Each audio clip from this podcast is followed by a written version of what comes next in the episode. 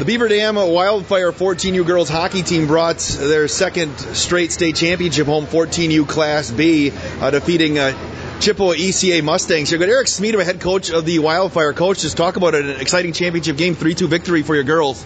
Yeah, it was really exciting. I give it to the girls. They worked hard all year for this. Coming to practice, playing games. A lot of these girls started through the Wildfire program and we're losing a few of them. This is our last game, so this was a good way to end it. Coach, just talk about the championship game. It was uh, one of those uh, nip and tuck ones uh, from the time you dropped the puck all the way to the end. It took you a, late goal to uh, to pull ahead. Yeah, well, Claire Mustangs are a good team. We knew that coming in. It was going to be a tough game. Uh, it was back and forth. Uh, we were able to put a few goals in and, and stay on top.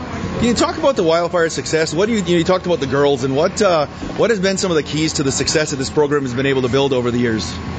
Just the girls buying into it, coming to play, loving to play hockey. Um, it, has been phenomenal over the years, and the support from the parents, getting them to practice. Um, all my other coaches that help out at practice, uh, planning practices, all that. It's it's it's been a great experience, and we hope we're uh, making these girls into uh, better women as they grow up.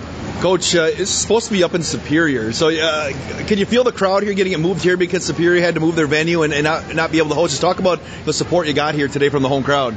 Well, I was definitely glad I didn't have to drive five hours up to Superior.